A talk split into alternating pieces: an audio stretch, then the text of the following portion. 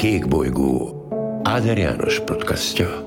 Környezetről, vízről, klímáról. Jó napot kívánok!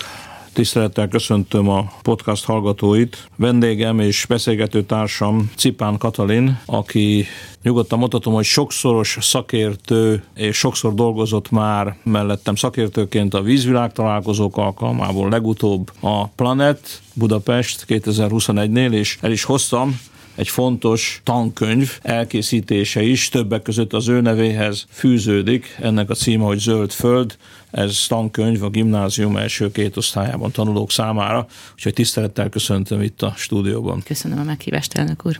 A beszélgetésünk tárgya pedig kapcsolódik a tegnapi naphoz, hiszen tegnap volt a biológiai sokféleség nemzetközi napja. Ugye ezt biodiverzitásnak is hívják idegen szóval, tehát a biodiverzitás nemzetközi napja volt tegnap. Először szerintem beszéljünk egy kicsit arról, hogy mit is jelent ez a biológiai sokféleség, és miért irányult erre jó néhány esztendővel ezelőtt egy a korábbinál lényegesen nagyobb nemzetközi figyelem. A biológiai sokféleség az egy jelzője egy adott élettérnek. Először a fajok eltűnése miatt irányult rá figyelem, hogy elkezdték nézni, hogy pusztulnak ki élőlények, veszélyeztetetté válnak, különböző emlősök, amelyek előtte teljesen részei voltak az életünknek, és a természetvédők hívták fel a figyelmet. A madaraknál nagyon megfigyelhető volt. Vándorlás közben nagyon-nagyon sok madár elpusztul, vagy nem érkezik meg, vagy kevesebb érkezik meg, és akkor egyszerűen egy figyelmet fordítottak arra, hogy nézzük meg, hogy mi az, ami ennek a oka, és aztán nézzük meg azokat az élőhelyeket, mert hogy igazából az élőhelyek pusztulása és az élőhelyek beszorulása, csökkenése okozta ezt a fajok eltűnését, és utána nézzük meg, hogy hogyan lehet ezeket az élőhelyeket jellemezni. És ma már ez egy szakma, az ökológusok megfogalmazták, hogy az élőhelyeket a bennük levő fajok változatossága és a közöttük levő kapcsolatok miensége, minősége együttesen jellemez. És minél sokszínűbb, minél sokfélébb, annál életképesebb egy ilyen társulás. Itt egy idézetet szeretnék akkor felolvasni, ami a következőképpen szól, hogy az ökoszisztémák stabilitása, tehát mondhatjuk azt, hogy a biológiai terek, élettereknek a stabilitása nem csak kiegyensúlyozott működést jelent, hanem a külső hatásokhoz való alkalmazkodást egyrészt, ellenálló képességet másrészt, megújulási hajlamot. Ugye ezt hívják, folytatódik tovább az idézet rezilienciának, tehát alkalmazkodó képességnek, megújulási képességnek, mert hogy azok a tudósok, akikre az imént utalt, már jó néhány évtizeddel ezelőtt azt bizonyították be, arra találtak nagyon sok példát, hogy ha indokolatlanul vagy akár a mezőgazdasági, akár az ipari tevékenység, akár a városiasodás következtében az indokoltnál nagyobb mértékben bolygatjuk meg ezeket a rendszereket, akkor végül, végső soron saját magunknak okozunk kárt. Igen meg maguknak az élőhelyeknek is. Ez a reziliencia szó, ez egy ilyen rugalmas alkalmazkodó képesség kapcsán jött, és ma már emberi társadalmakra is használjuk, de hogy az ökológiából származik, és hogy igazából arra próbál utalni, hogyha egy sok hatás éri, egy hirtelen szárazság, vagy egy nem várt, akár egy mezőgazdasági szennyezés, vagy egy ipari szennyezés, akkor hogyan képes újraindulni? Tehát meddig képes ellenállni, mennyi a tűrő képessége, és utána pedig, ha már megkapta, és egyszerűen komoly károkat szenvedett, hogyan képes újraindulni úgy, hogy a benne levő élőlényeknek újra élettérként szolgáljon. Nem ugyanaz lesz, kicsit más lesz, de a rezilienciáját azt is mutatja, hogy hogyan tud újraindulni. Ugye milyen jó hasonlat ez az emberi társadalmakra is? Hát igen. Mert ugye azt szokták mondani, és én azt gondolom, hogy ez egy helyes kifejezés, hogy az, hogy a teremtett világnak ez a fajta sokszínűsége, amit megtapasztalhatunk, egy részét nem is veszük észre. Természetesnek veszük, hogy itt van, a hiányát észrevehetjük már, de ez a fajta sokszínűséget mi magunk változtatjuk meg, vagy változtattuk meg az elmúlt években, évtizedekben. Tehát a teremtett világ egészsége az tőlünk, emberektől függ, a mi egészségünk viszont ennek a teremtett világnak a jólététől vagy egészségétől függ hosszú távon. Abszolút. Van ez a gyönyörű bolygó, ez a kék bolygó, amelyen mi itt élünk, és ez egészen sokáig teljesen természetesen eltartotta az emberiséget. Működtek a körfolyamatok, elvettünk nyersanyagokat, átalakítottuk a magunk számára, termeltünk hulladékot, el tudta nyerni. Nagyon sokáig a folyók víztisztítás nélkül el tudták nyerni az emberi szennyvizet és különböző hulladékokat, és az emberiség növekedésével és a tér használatának a növekedésével és megváltoztatásával egyre többet vettünk el a természetből, egyre több anyagot, egyre több területet, egyre több hulladékot és légszennyezést és vízszennyezést jutattunk vissza, és már nem tudja önmagától megtartani ezt a folyamatot, hogy számunkra azokat a szolgáltatásokat, amiket úgy is hívunk, hogy ökológiai, vagy az ökológiai rendszer szolgáltatásai, hogy tiszta vízünk legyen, hogy tiszta levegőnk legyen, hogy beporozzák a növényeinket, hogy legyenek élelmiszereink, hogy el tudjunk menni kikapcsolódni, hogy megmaradjanak a szent vallási helyeink a természetben is. Ezeket mi felborítottuk, és ezért, mivel mi borítottuk fel, nekünk kell azért tenni, hogy a meglévőket még megőrizzük, és talán vissza tudjuk még fordítani ezt a folyamatot. Később akartam ezt, de akkor inkább most hozom szóba, mert ahogy mondta, bevillant egy kép, egyébként benne van a könyvben is. Az erről szóló fejezetnek az utolsó része szól egy fotóművészről, Sebastiano Szágádorról, akiről azért érdemes beszélnünk, hiszen az ő képei láthatóak voltak itt Budapesten is talán két évvel ezelőtt. És az ő története azért érdekes, braziliai születésű, el kellett hagyni a Brazíliát, a családi birtokot tönkretették, tarra vágták az erdőt, és sikeres fotóművészként visszavásárolta a családi birtokot, és látható a fotó, az ő fotóin is, és légi felvételeken is, egy teljesen kopár hegy, amikor visszavásárolja, és 10 évvel később már erdő, és 30 évvel később már lényegében az esőerdő nem abban a formában, hogy kiirtották, de ahhoz hasonló védett fafajokkal, védett állatokkal lényegében újra települt, újra élet. Fantasztikus maga a látvány egyébként. És aztán most már ez egy védett nemzeti park. Több területen láttam ilyet, tehát a sivatagot is elkezdték úgy növényekkel visszatelepíteni, hogy először elkezdték árnyékolni, olyan árnyékot adó szárazságtűrő növényekkel, aztán meg tudtak jelenni a fágyszárúak, a fák is, és egy rövid idő alatt egy gyakorlatilag nullát érő el sivatagosodott területből a növénytakaró meghozta az esőt, meghozta a párát, és vissza tudott alakulni egy élőbb rendszer, vagy családok, vagy a perui hegyek, amiket most asszonyok mennek és telepítik a fákat, hogy visszaadják ugyanazt az életteret, nem ugyanazt, visszaadják a, a számunkra fontos életteret. Igen, meg a további degradációt, a meg további a romlást, a további pusztulásnak elejét veszik. Na, egy kicsit hozzuk közelebb talán a hallgatókhoz ezt a problémát, mert lehet, hogy olyan távolinak tűnik, pláne városlakók számára, jó, hát biológiai sokféleség persze, hát fajok eddig is pusztultak ki, jöttek létre újak, nem olyan nagy probléma, ezt gondolhatják néhányan. Majd a kihalási hullámról beszélni később, de ezt előtte három dolgot írtam föl magamnak. Az egyik a beporzók. Van egy szemléletes kép a Zöld könyvben is, én magam is szoktam az előadásaimon használni, hogy képzeljük el az étrendünket, mondjuk a reggeli asztalunkat, egy kényelmes hétvégi reggeliről beszélünk, nem egy gyorsan elfogyasztott mondjuk hétköznapi reggeliről, egy kényelmes hétvégi reggelinél, ahol friss zöldség, friss gyümölcs is van az asztalon. Képzeljük el ezt az asztalt beporzókkal, és képzeljük el, hogy ha beporzók, a méhecskék megritkulnak, nincsenek nélkülük. A két fényképet, hogyha egymás mellé tesszük, én javaslom egyébként a hallgatóknak, hogy keressenek rá az interneten, igen, csak tanulságos két kép lesz.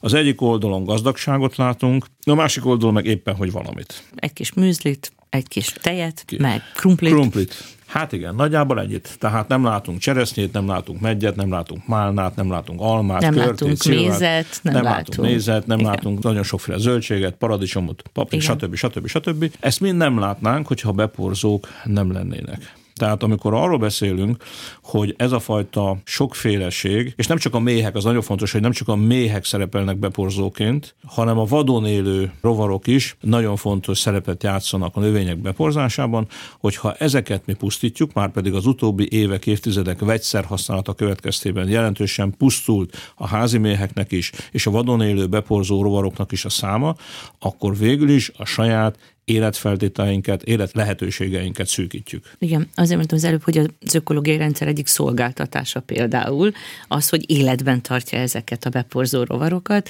amelyek aztán a számunkra az élelmiszert biztosítják. Egyrészt a mezőgazdasági tevékenységnek nagyon-nagyon komoly hatása van, de az özönnövényeknek is, vagy az özönfajoknak, mint ahogy említettem, az életterek beszűkülése. Nincs elég virágport adó terület. Tehát nagyon fontos dolog az, hogy a a beporzókat életben tudjuk tartani. Ez egyrészt szükséges az, hogy a mezőgazdasági termelést azt olyanná tegyük, hogy támogassa őket, a vegyszerhasználatunkat, a hogyan helyezzük ki a vegyszereket, ha, ha nagyon szükséges, illetve az élettereik megnövelését, és nagyon érdekes, nemrég olvastam egy ilyen kutatási anyagot, hogy elindult a lehető legjobb szándékkal az, hogy kezdjünk el telepíteni városi méheket, mert hogyha nincsenek beporzók, veszélyben van az élelmiszerünk, akkor telepítsünk méheket, méhkaptárokat, minél többet városokba, a városok tetejére. Igen, de hogyha ezzel együtt nem telepítünk ugyanezekre a helyekre megfelelő nektárgyűjtő helyet, akkor gyakorlatilag a mi házi méheink, azok ugyanúgy fognak dolgozni, mint, a, mint az egyéb domestikált állatok, hogy a vadon élő állatok élettereit, lehetőségeit veszik el, és akár ők még éhezhetnek is. Tehát a lehető legjobb szándékkal a rendszer egészét nem nézve egy olyan beavatkozást végzünk, amikor a fordítottjára tud elsütni ezek a nem várt hatások a rendszer dinamikában. Ez egy jó végszó, mert a második példám az a fák és az erdők talán már itt a podcastok során is egyszer hivatkoztam rá, egy német erdész írt egy könyvet a fák titkos életéről. Abban azt írta, hogy különböző módon a fák tudnak kommunikálni egymással. Részben a gyökérzeteken lévő mikroorganizmusok, gombák segítségével, részben különböző módokon, akár illatanyagok kibocsátásával is kommunikálnak a fák egymással. Számomra ez egy teljesen felfoghatatlan dolog volt, de hogyha valaki tényleg egy nem egy telepített erdőben, hanem egy őserdőben, vagy egy öreg erdőben jár, akkor számos jelét láthatja annak, hogy ott, ott tényleg egy egységes rendszer van, amiben nem csak a fák vannak, nem csak az ajnövényzet van, hanem sok minden más, amit egyébként lehet, hogy nem is látunk. Ezt a könyvet és a gondolatot én is nagyon-nagyon szeretem. Sokáig megvádolták ezt a tant hirdetőket ilyen spirituálisnak, meg hogy többet képzel bele, de aztán már tudományosan is lehetett látni azt, hogy, hogy milyen érdekes, hogyha vágunk egy üres sávot egy erdőben, mert mit tudom én, arra akarunk vinni egy elektronos vezetéket, akkor az erdő másik része reagál erre a hiányra. Tehát a szélső bokornövényzet hogyan alakul ehhez képest, hogyan védi meg ezt a területet, vagy egy másik részén milyen más növények kezdenek másképp viselkedni, csak azért, mert tőlük néhány száz méterre vagy egy kilométerre bevágtunk egy ilyen tarvágást az egészbe. És akkor elkezdték kutatni ezt a kommunikációt. A tudományos alapja tényleg az, hogy a gombák, gombafonalak, szagok, illatok alapján tényleg adnak egymásnak üzenetet, megvasztagodnak a levelek, megjelenik egy kártevő, akkor olyan illatanyagot bocsát ki, már az a fa is, amelyiken még nincs rajta ez a kártevő, ami ezt a kártevőt taszítja. Mert az egyik fa megtanulta, és a másik ezt közvetíti. De találtak anyafákat. Találtak olyat, nemrég hallottam egy előadást, egyszerűen lenyűgözött, növénytúlélési stratégiák. És a sima fűnek tekintett növényeknek vannak stratégiáik. Van, amelyik elengedi az utódait. Kinöveszte egy indát, nevelgeti egy darabig, aztán leválik róla. Van, amelyik tovább neveli. Van, ahol az utód visszafelé is szállít energiát. Ez valami olyan izgalmas világ, aminek eddig nem szenteltünk elég figyelmet. Igen, és ez, amit mondott, hogy miután nem ismertük, szerintem még ma sem ismerjük kellőképpen, ezért, hogyha otromba módon ebbe beleavatkozunk, akkor olyan jól működő rendszereket zúzunk, szét teszünk tönkre, amik aztán majd a mi későbbi életterünket is károsan befolyásolják. És akkor van még egy, a harmadik példám a gyepek. Ezzel a tankönyvben is lehet találkozni, számomra teljesen új információ volt, két olyan információt találtam a tankönyvben, ami, vagy Magyarország sokféle gyep van, az elmúlt években, évtizedekben sajnos a magyarországi gyepek is elég jelentősen károsodtak. De, hogy olyan faj gazdagság van a gyepekben, mint az egyenlítői esőerdőkben. Más fajták nem olyan látványosak lehet, nem olyan színesek, de legalább annyi állat és növényfaj van a gyepekben. Ez volt az első meglepő volt számomra. A második, hogy a szén megkötési képessége, a szénraktározási képessége vetekszik az erdőkével, és azzal a különbséggel, hogy nem a növény szárában, hanem a földben tárolják a szenet. Hát, na mondom, ezt én soha nem tudtam. Remélem, hogy a hallgatók számára is tudunk új információt mondani. Hát a tankönyvben nekem is izgalmas volt, és olyannyira, hogy amikor olvastam ezt a cikket, akkor felhívtam a Botanikai Kutatóintézet egyik kutatóját, hogy meséljen nekem erről, mert tudom, hogy ő a gyepekkel foglalkozik, és ez engem is teljesen megdöbbentett, hogy megyünk, nem is látjuk, mint a bokáig ér valami fű, itt van valami kóró, és kiderül, hogy ez valami kincses tár. Nem annyira érzékeny növények. Ugye a fák meg a leveles növények érzékenyek a légkörre, a vízre, sok mindenre sokkal jobban, a gyepek pedig, mivel a föld alatt van ez a raktáruk, sokkal kiszámíthatóban tudják elnyelni, vagy esetleg kibocsátani a széndiokszidot, míg a erdőégéssel azonnal bekerül a, a levegőbe a széndiokszid nagy része, és már is felborítottuk azt az egyensúlyt, aminek örültünk, hogy jaj, de jó, hogy elraktározta. Ez a gyepvilág, ez nekem is egy új, de nagyon izgalmas terület. Igen. Talán érdemes beszélnünk egy kicsit a veszélyekről, a ránk leselkedő veszélyekről. Egy fél mondattal már utaltam erre, hogy ma már a tudósok között egyetértés van abban, hogy a hatodik kihalási hullám elkezdődött. Öt kihalási hullám volt eddig a Föld történetében, az utolsó az körülbelül 70 millió évvel ezelőtt. A legemlékezetesebb a dinoszauruszok kihalásáról majdnem mindenki hallott, az jóval korábban volt, de elkezdődött a hatodik kihalási hullám. Mit érdemes erről tudni, és mi a különbség az eddigi kihalási hullámok és a mostani hatodik kihalási hullám között?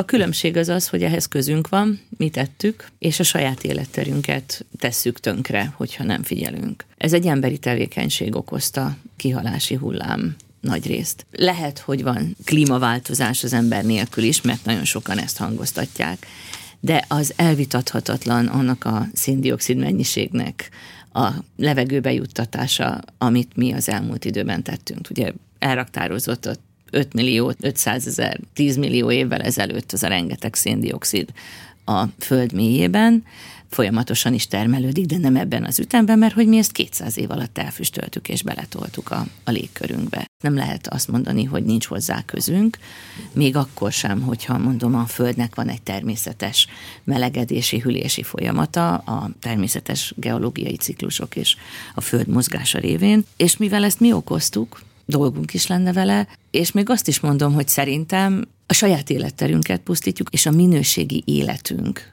lehetőségét kockáztatjuk.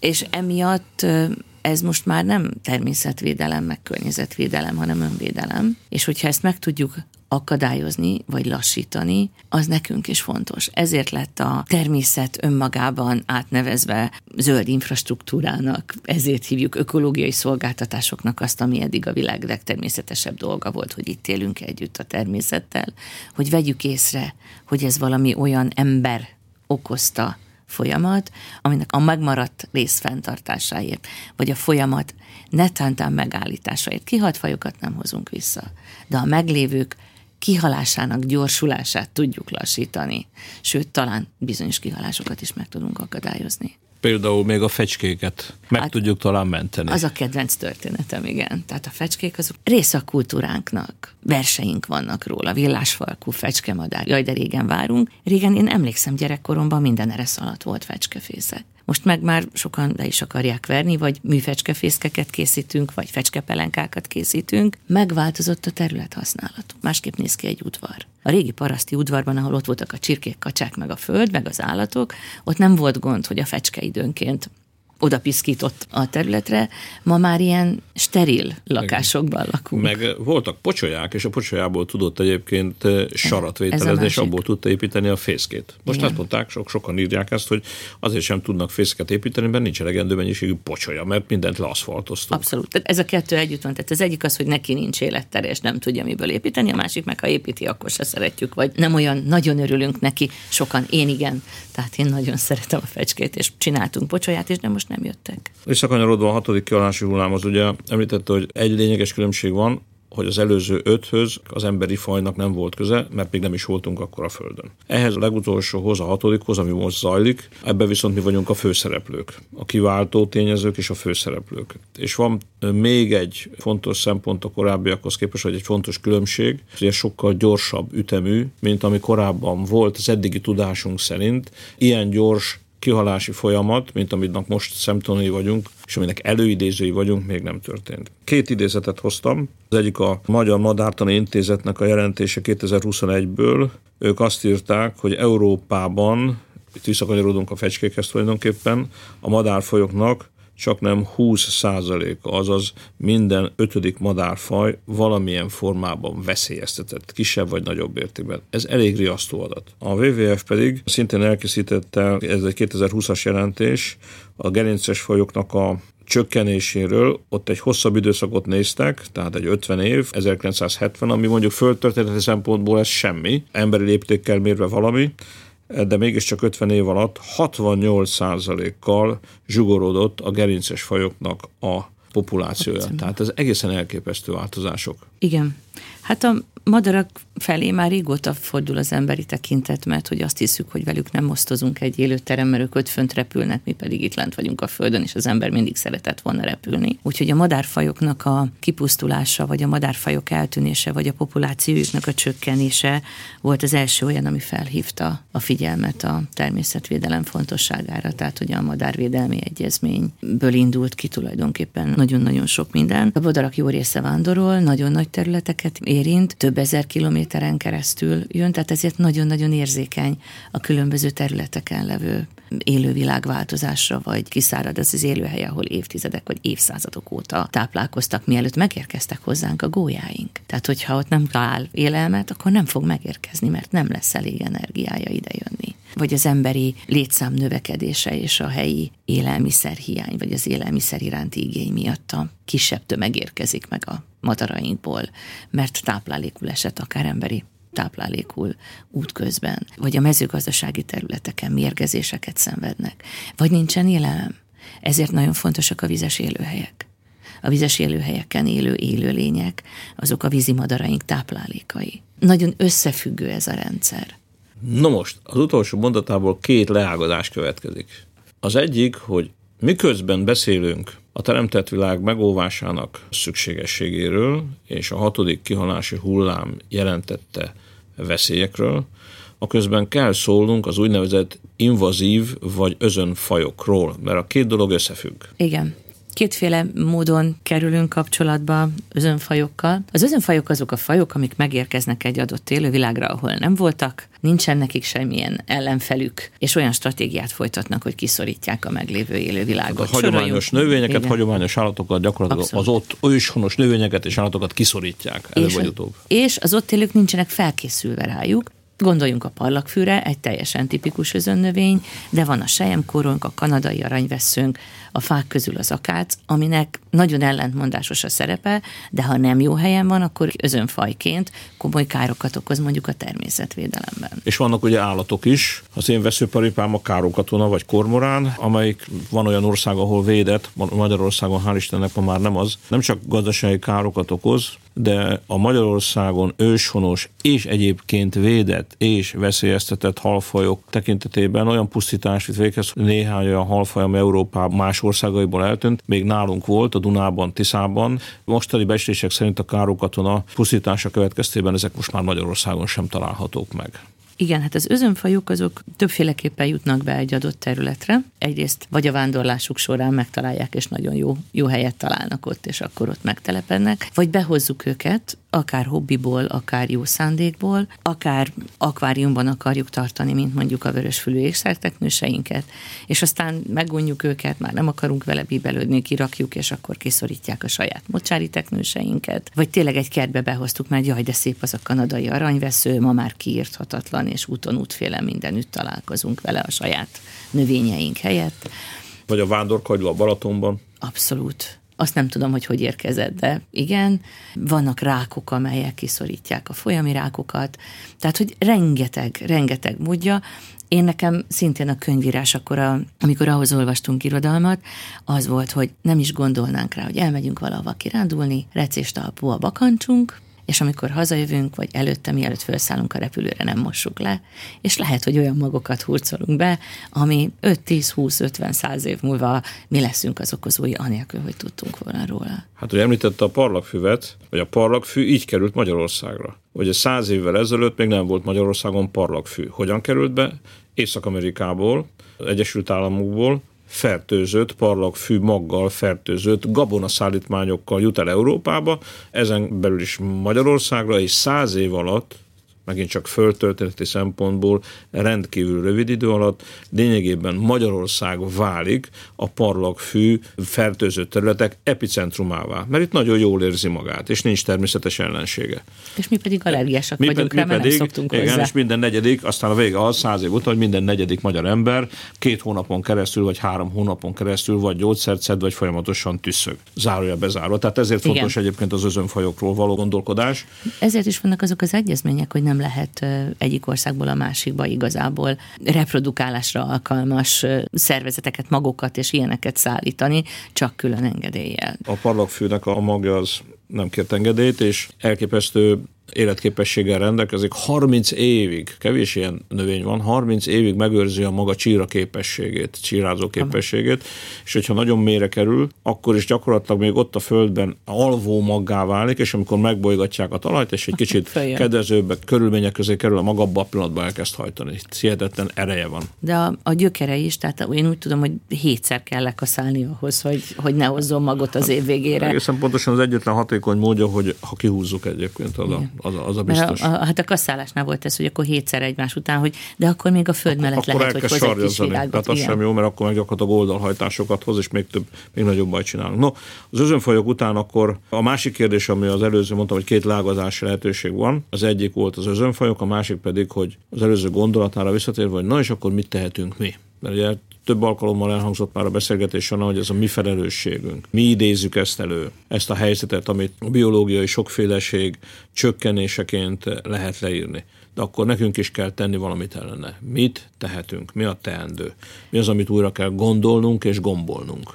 Különböző cselekvési lehetőséget különböző szinteken lehet meghatározni, tehát lehet, lehet nemzeti, meg, meg lehet egyéni szinten is, kiskert szinten is akár, és mindenki tud ebben tenni. Ugye van a Nemzeti Biodiverzitás Stratégiánk, annak kifejezetten az a cél, hogy állami szinten a természetvédelmi területek miért van, hogyan kell gondolni különböző védett fajok kezelési tervei, akciótervei. Magánember szinten, akár egy kiskertben is, keressük meg azokat a helyileg honos, számunkra ismert növényeket, ne özön növényeket termesszük a kiskertünkbe. Vagy a mezőgazdasági művelésnél úgy válasszuk meg a művelésnek a módját, a vegyszereket, kell-e vegyszer, ha kell vegyszer, akkor hogyan lehet úgy kijuttatni, hogy mondjuk ne a levegőben szétszórva, hanem csak pont oda arra a helyre. Például a precíziós mezőgazdaságnak ez az egyik célja. Ez is egy lehetőség, hogy adott helyre célzottan keveset de az is hozzátartozik, hogy feleslegesen ne törjük fel a gyepeinket, ha meg tudjuk oldani. Pláne ne olyan célból, hogy utána meg biztos, hogy nem tudunk nyereséges mezőgazdasági tevékenységet folytatni, akkor kár megbolygatni a talajt, akkor, akkor inkább úgy kell hagyni, és hagyni kell, hogy az inkább gyep legyen, vagy vissza kell gyepesíteni. Vagy a városainkban tudatosan telepítsünk olyan területeket, vagy úgy, úgy műveljük azokat a területeket, hogy legyen benne beporzóra lehetőség honos növényekkel. Az nem azt jelenti, hogy nem kell gondozni, hanem úgy kell gondozni, úgy kell telepíteni, hogy legyünk tekintettel a városban élő élőlényekre. Készítsünk olyan helyeket, ahol a sünök jól érzik magukat, készítsünk olyan helyeket, ahol az madarak jól érzik magukat.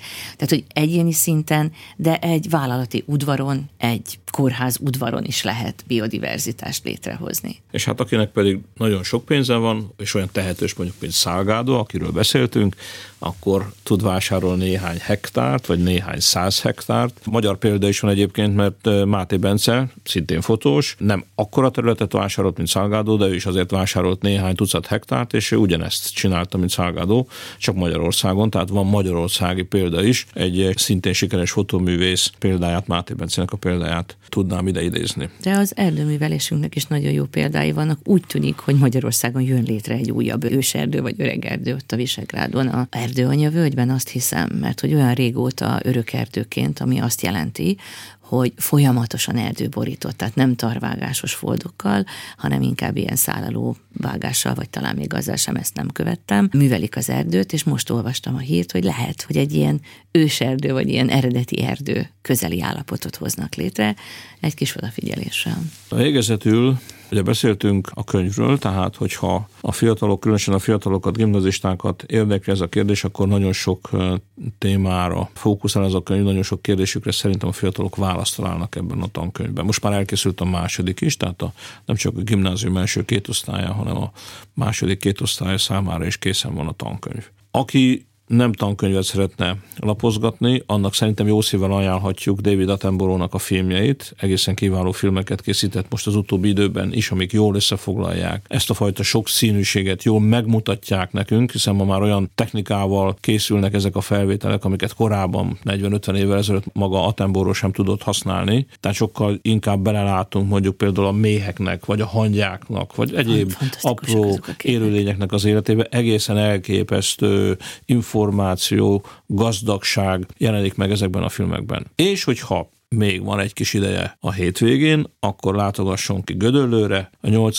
Nemzetközi Természetfilm Fesztivál lehetőséget biztosít arra, hogy új fotókon, új felvételeken, új alkotások révén ismerjék meg a teremtett világnak a szépségét és a rá leselkedő, az arra leselkedő veszélyeket. És arra a kérdésre is egyébként részben azt hiszem, hogy választ kapnak, hogy mit is tehetünk mi annak érdekében, hogy a veszélyt elhárítsuk, ne növeljük, hanem elhárítsuk, és minél inkább megőrizzük olyannak ezt a világot, amilyennek szeretjük, és amilyennek szeretnénk az unokáinknak is átadni. Úgyhogy mindenkit arra biztatok, hogy ha van kedve, ideje, látogasson el Gödöllőre, jöjjenek el, és folytassák ott tulajdonképpen egymással beszélgetve ezt a gondolatsort, amit itt mi elindítottunk. Úgyhogy megköszönöm Szipán Katalinnak, hogy beszélgető társam volt, további eredményes munkát kívánok neki, a kedves hallgatóknak pedig még több ismeretet biológiai sokféleség témájában, hiszen valóban, ahogy ezt többször is hangsúlyoztuk a beszélgetés során, nem csak a természetről, nem csak a teremtett világ megóvásáról, hanem a mi életünkről van szó.